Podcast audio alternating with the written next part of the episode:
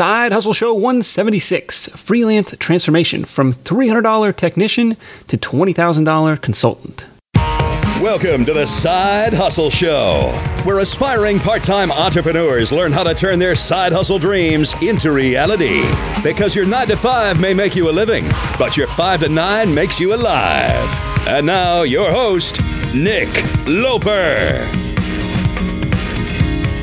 What's up? What's up? Nick Loper here. Welcome to the Side Hustle Show. Great program for you today featuring Matt Inglot. He's a Canadian entrepreneur who's gone from, in his words, success to failure to success again. He calls the journey his freelance transformation, and it's taken him from doing $300 website building projects to serving as a consultant on $20,000 plus projects for high value clients.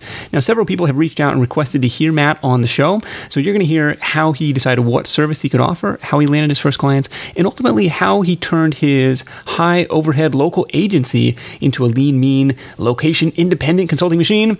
You find out more about Matt's agency at tiltedpixel.com. They build websites, which I know he'd agree is a gross, gross oversimplification uh, and cheapening of what they actually do. And he's got a blog and podcast to help freelancers over at freelancetransformation.com. Notes and links for this one are at sidehustlenation.com slash Matt.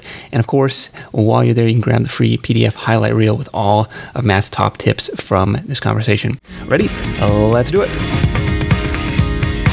So in the early days, I needed money quite frankly. I had i was in university and i had just been laid off from basically like a dream job for a student i was working part-time at a high-tech startup it was amazing. And about three months into it, the, the startup kind of ran out of money, which startups tend to do.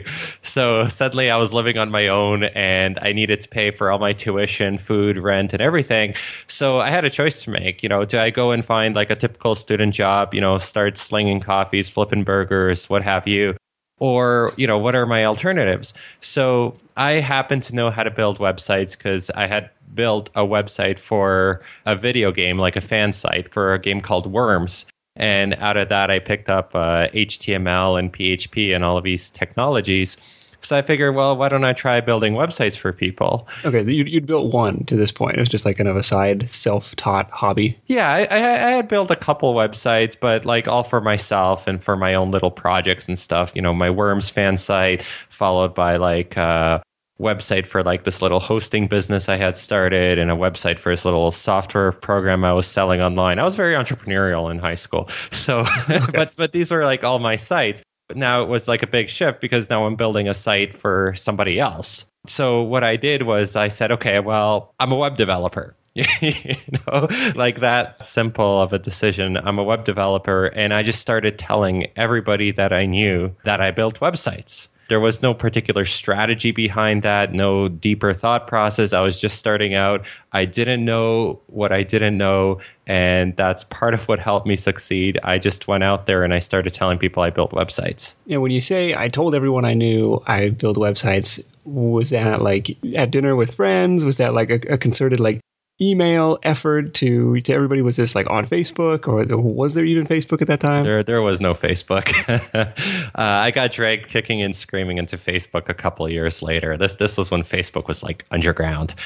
But it it was all just anybody I knew. So there was two parts to it. One was literally uh, my friends, my family, my professors. If I went into a store that I liked and got chatting with the owner. I tell him I build websites.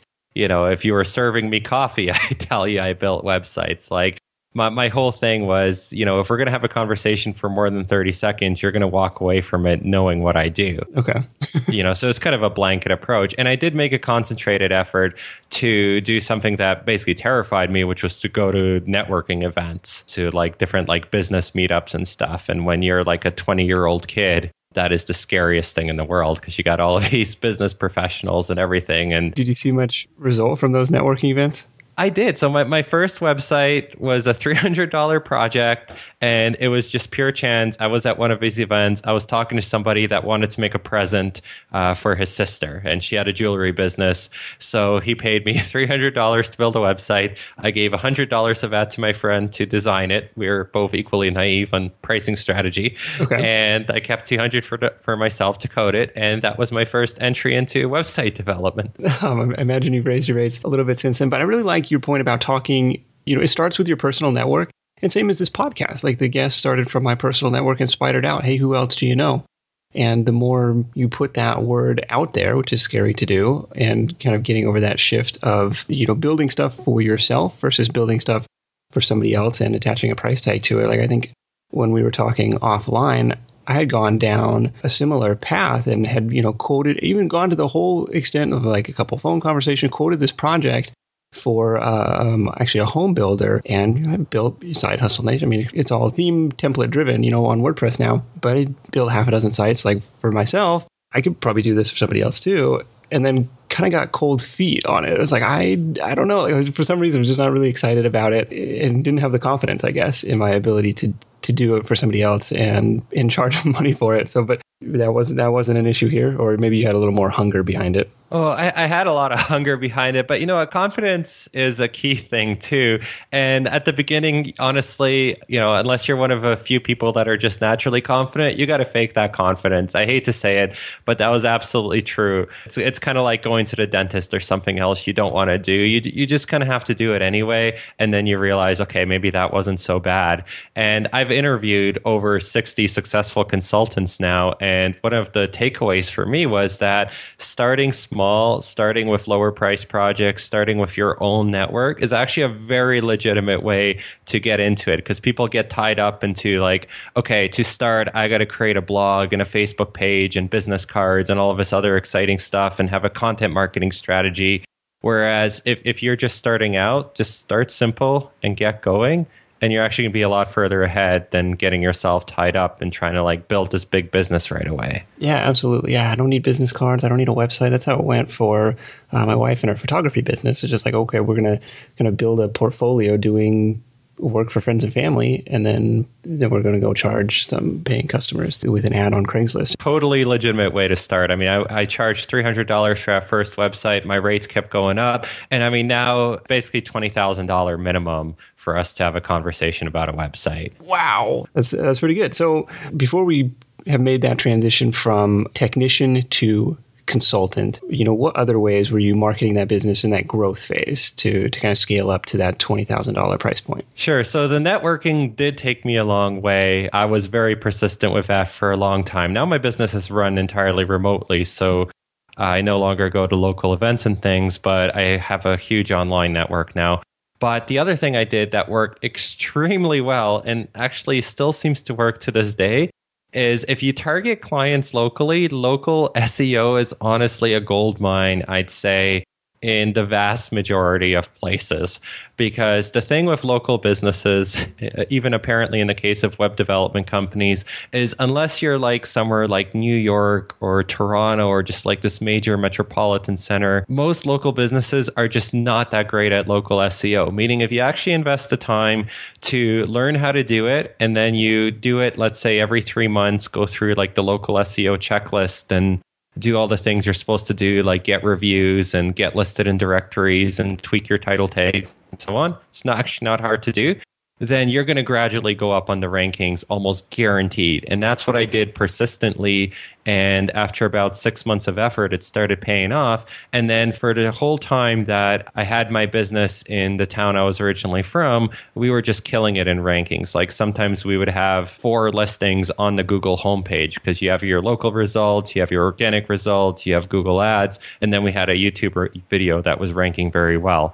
And so a fair bit of business also came from that. And again, that was nothing special. It's not like I'm an SEO wizard. I actually strongly dislike doing any sort of SEO, but I just put in that persistent effort of maybe four hours a month and it paid off hugely. That's something that I think is still something that's overlooked. Yeah, yeah, I think you're spot on on that for a lot of small towns or even medium sized cities. It's still low hanging fruit. And if you can get your on page stuff done well with you know your title tags and your image tags and, and getting those directory listings or those citations, like you said, that's a really cool opportunity. And it's especially for the photography business. It's like you know, Bryn spent a couple days researching, you know, what it was going to take to, you know, optimize the site for local SEO.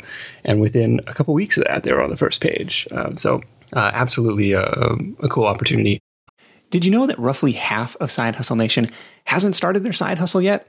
If that's you, I get it. Starting and building a business is tough. It takes more than just an idea. There are tons of moving parts, and it's a bit like trying to assemble your airplane in the middle of takeoff. Thankfully, our sponsor Tailor Brands is helping Side Hustle Show listeners make that leap and make it all a lot easier.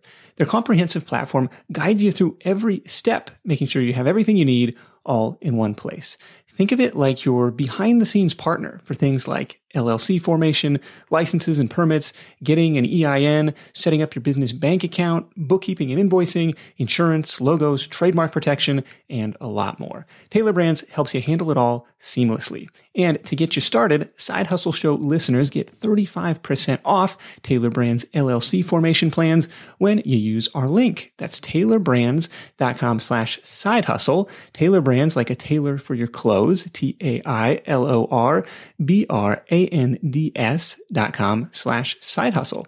Start your business journey today with the help of Tailor Brands. When you're hiring, it feels amazing to finally close out a job search and hit the ground running with your new hire. But what if you could get rid of the search part and just get matched with qualified candidates? Well, now you can with our sponsor, Indeed. It's simple. If you need to hire, you need Indeed. The matching and hiring platform is trusted by over 3.5 million businesses worldwide to connect with great talent faster. And 93% of employers agree that Indeed delivers the highest quality matches compared to other job sites.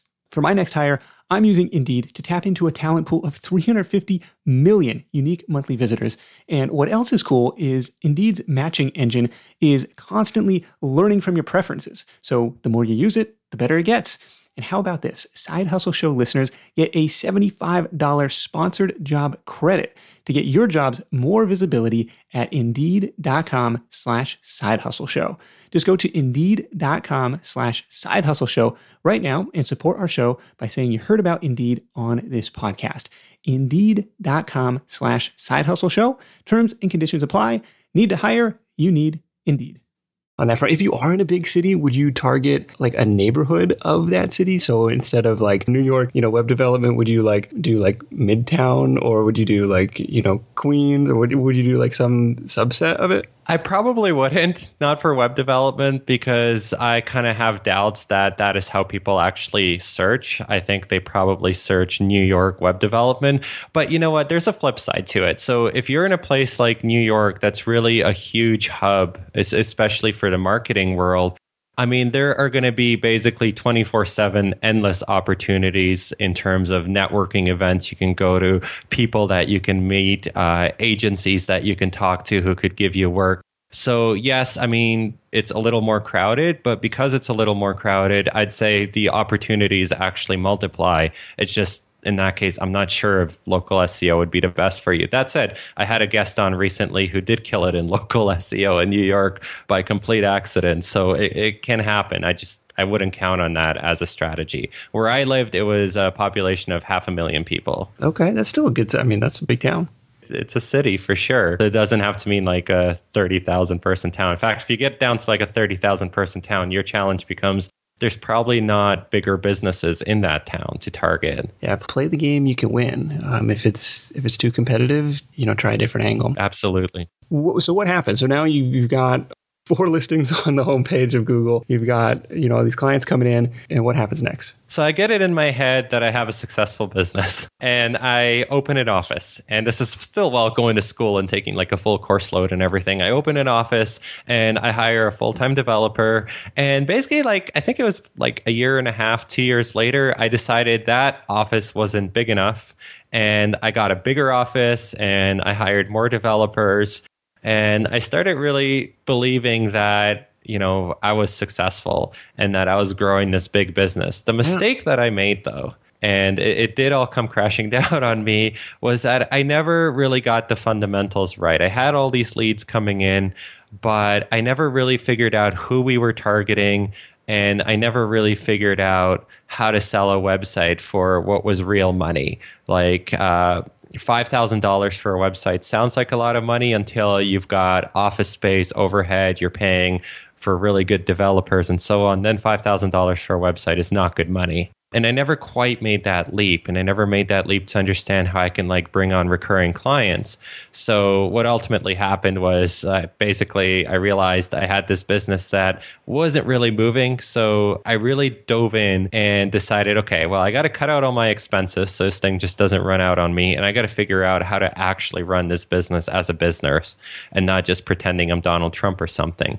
And that's where all of my, I feel, real growth came in, where I realized, okay, the fundamental fundamentals of you know who is it that we're targeting how do i keep selling to clients how do i turn a lead into a $20000 project that then becomes a $100000 relationship these are the things I finally sat down and figured out. So if I if I wanted to, I could go back right now and start an office and do it successfully. But now I actually love my life as you know having a really small operation where I've got a few contractors and myself, and that's it.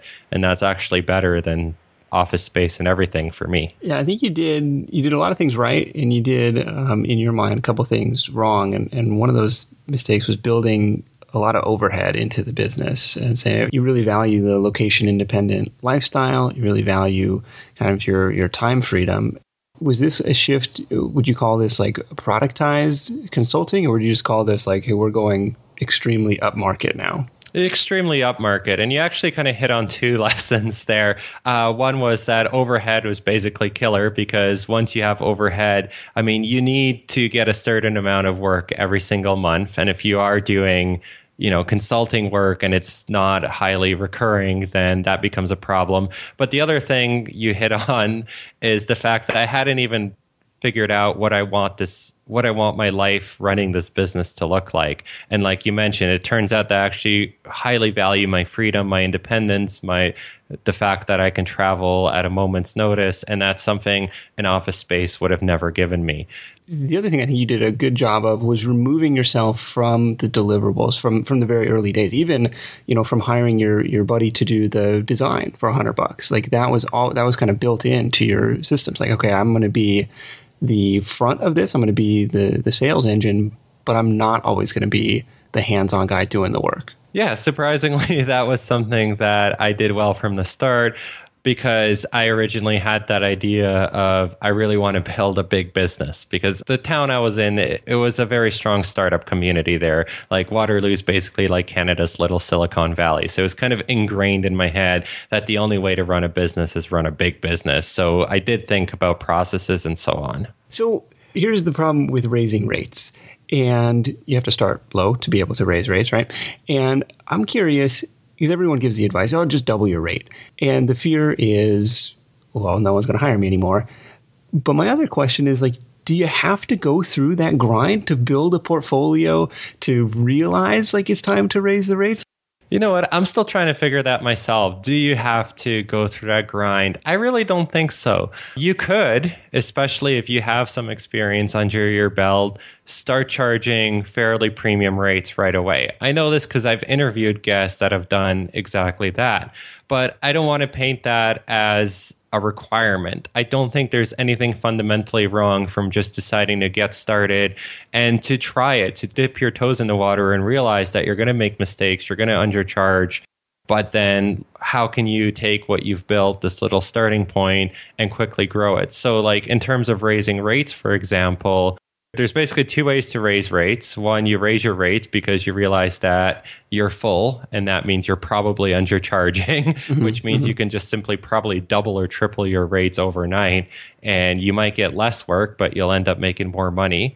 But the other point is eventually you do hit a point with raising your rates where you start realizing, okay, I have to approach projects differently. I have to work with my clients a little differently. And I kind of have to transition from just being someone that takes orders from a client, you know, I want a website that has this and this and this on it, to being more of a consultant, an advisor, and being the one that says, okay, client, you're trying to solve increasing sales. Here's what a website that that increasing sa- that increases sales will have on it, and that's when the magic really starts. And then it, you kind of transition to value based pricing, right? Like if this is going to result in a hundred thousand dollar increase in your business, and you know a number of guests have said this, well, then you know 20 grand to build it is a no-brainer. Yeah exactly. And that's kind of become one of my secrets with running my agency is now i filter my clients heavily and i will only work with those clients that stand to gain a lot from working with us. So if i think we can generate those kind of returns because you know we're going to build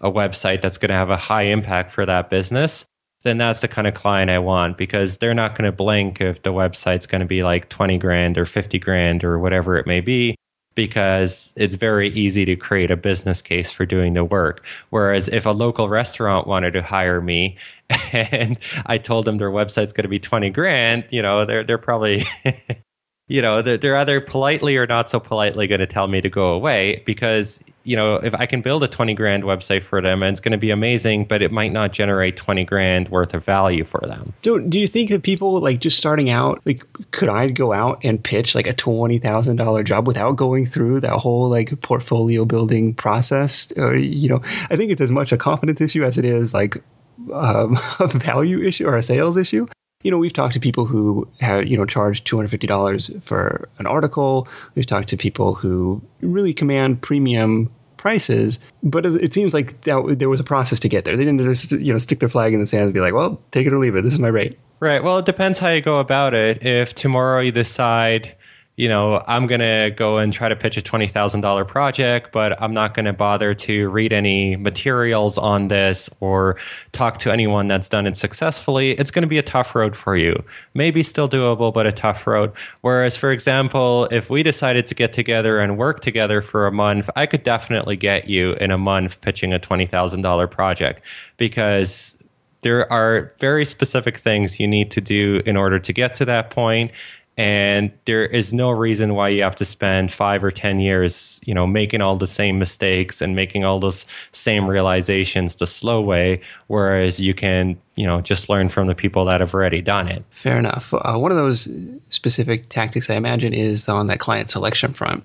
So you want to walk us through kind of your your, your criteria and looking for a high value selection. And this will apply across uh, web development and, and pretty much any other uh, type of freelance relationship. Absolutely. So you want to find clients that I call high value clients. And I even have a checklist for this on my website. So there are basically a few things you want to consider with the client.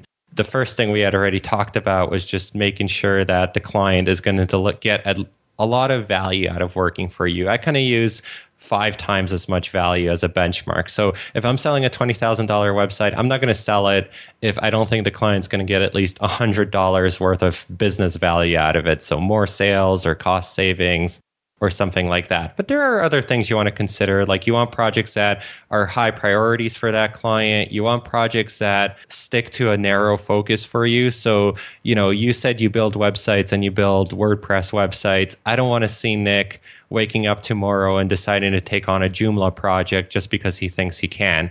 You probably can, doesn't mean it's a good idea. It's it's much smarter to do a lot of similar work so that you can kind of reap the benefits of doing the same thing over and over so you're kind of talking along those lines of niching down of saying okay i'm going to serve this particular industry or i'm going to sort of like build this particular type of site. Is that what you're talking about? Yeah absolutely. Uh, niching down by specific industry or specific problem that you solve is even better. People oftentimes make the mistake of niching down by technology you know, you could say I'm a WordPress developer, but a technology is a tool. Whereas if you really focus down on a specific problem that a business has, or even a specific industry, right away it becomes much clearer to you where your clients are, how you can find them.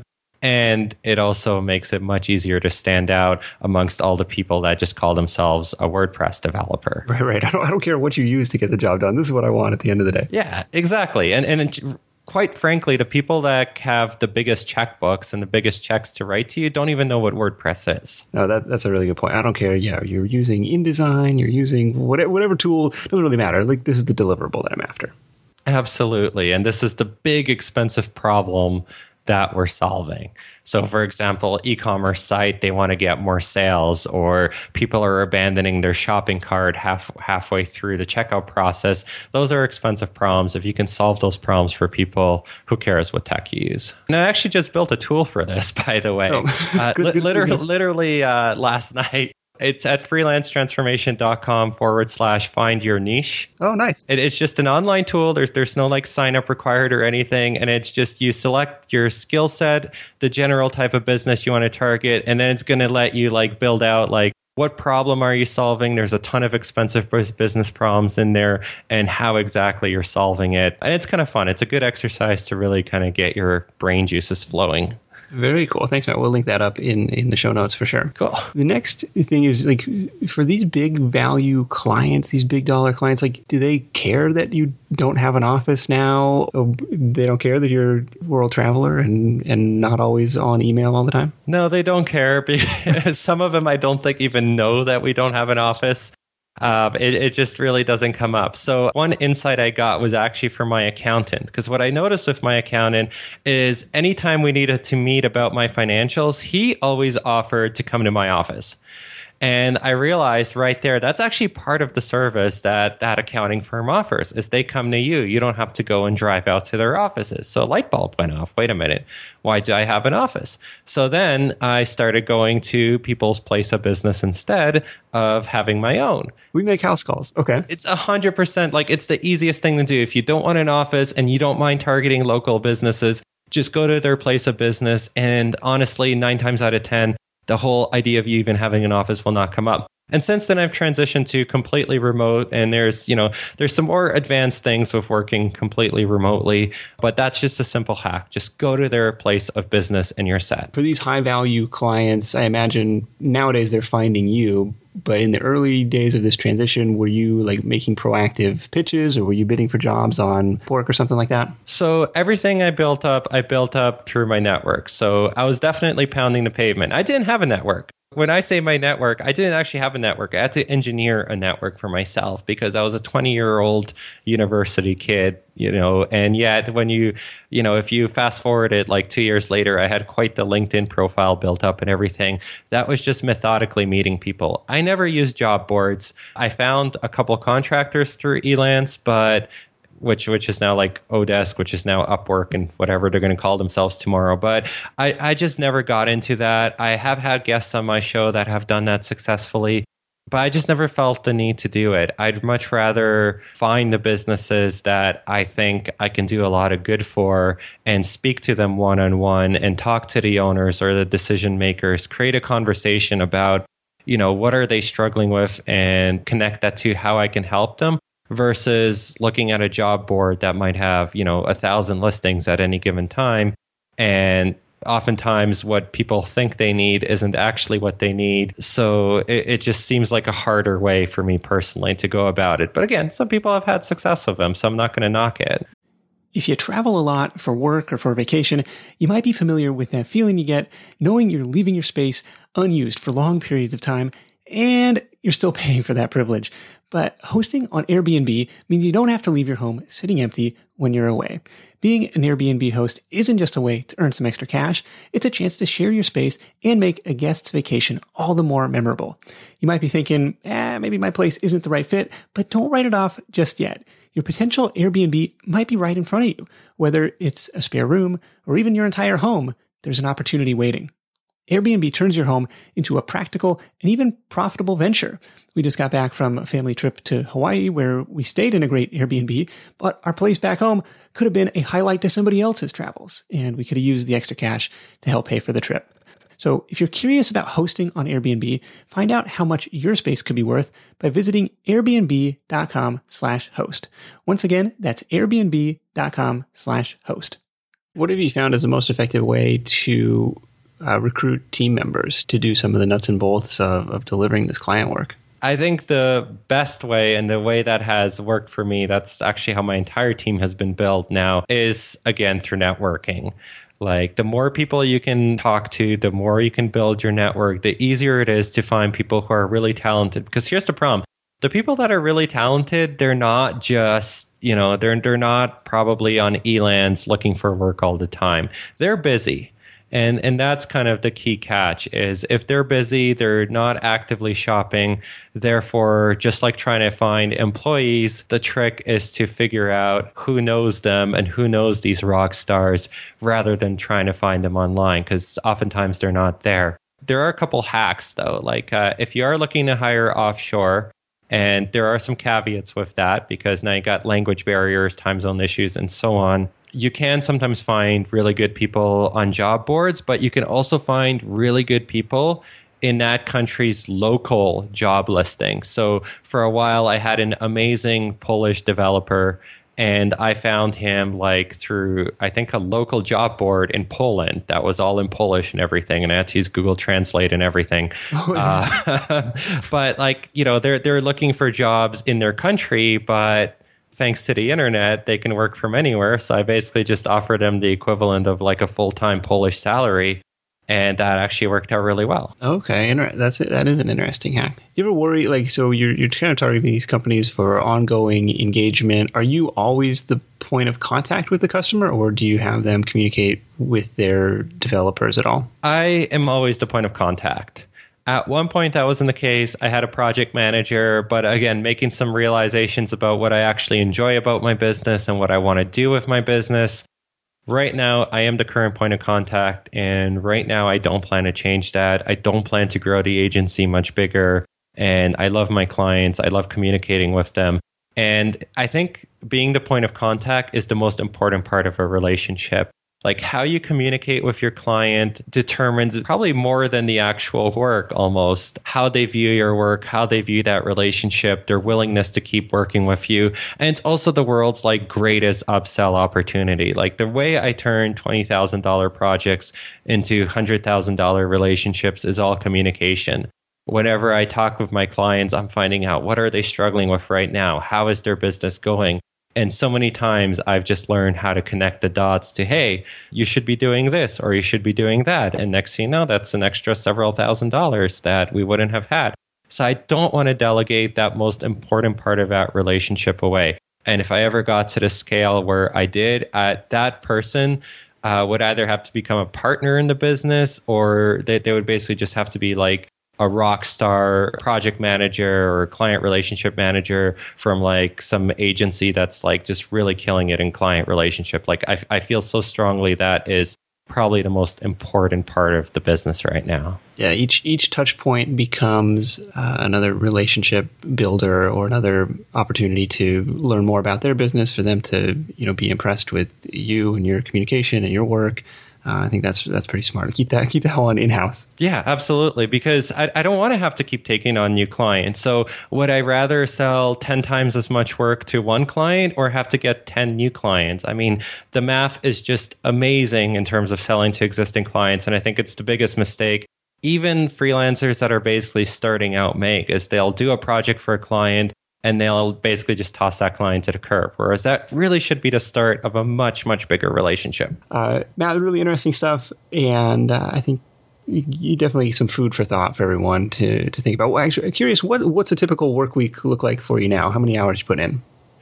So my agency probably takes between 20 and 30 hours to run, depending if it's a busy week or if it's a slow week. Uh, and so I basically divide my time in half between running the agency and then running freelance transformation. So on a given day, I might be managing client projects and doing sales and stuff like that. Or I might be interviewing awesome freelancers and writing freelance content or doing something like building that niche finder that I built yesterday for the heck of it. Cool. Well, man, thanks so much for joining me. It's freelancetransformation.com. And if you want to check out his agency, it's tiltedpixel.com. Matt, let's wrap this thing up with your number one tip for Side Hustle Nation. Pick one group of people, one group of businesses that you want to target. You're not married to this group. You might decide that you hate working with them, but like, just start serving someone concrete. Don't say, I build WordPress sites for small businesses. A really quick hack in positioning is to just go and pick some industry. So, for example, home builders and focus on building websites for home builders. In six months, if you find out that was a dud, no problem. But that is the fastest way to figure out an addressable market, so a market where you know you can actually pick up the phone, go to home builders, and start dialing, or go visit their offices, or go to home builder associations, or go to networking events that are going to have home builders there. Like just narrowing that focus down gives you amazing clarity in terms of trying to find where the heck these clients are hiding. That's a great niche, by the way. You know, sell sell one extra house. What's that worth to them? oh yeah, I have a home builder client. I understand. Perfect, man. Thanks so much for joining me, and uh, we'll catch up with you soon. Thanks for having me, Nick. So my top takeaways from this call with Matt: number one, inventory your skills. When Matt lost his job, he took inventory of what he could do and as it turned out, he had the very valuable skill of building websites. But even if you don't, the takeaway for me was that he built those skills on his own time. He was self taught, working on his own projects, and that's something that anyone can do. Number two, it starts with your own network. And what I mean by that is for each person you tell what you do, think of it this way you're not just telling that one person it's like you're telling their entire network too because all of a sudden if somebody asks them for help in a particular area or they see a need for your service they they know a guy, they know you, and they can pass along an intro.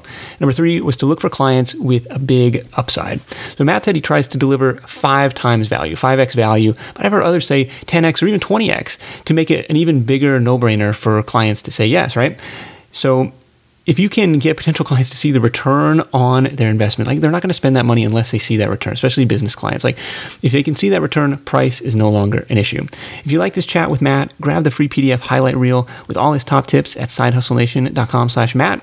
And that's it for me. I'm about to go on a recording rampage the rest of this month and hopefully build up a queue of great episodes for you. So if there's any particular topics you'd like to hear covered, shoot me a note. It's just nick at sidehustlenation.com or uh, Twitter works too. I'm at N Loper, N L O P E R. I want to thank you so much for spending some time with me today. Until next time, let's go out there, make something happen, and I'll catch you in the next edition of The Side Hustle Show. Hustle on. Thanks for listening to The Side Hustle Show at www.sidehustlenation.com.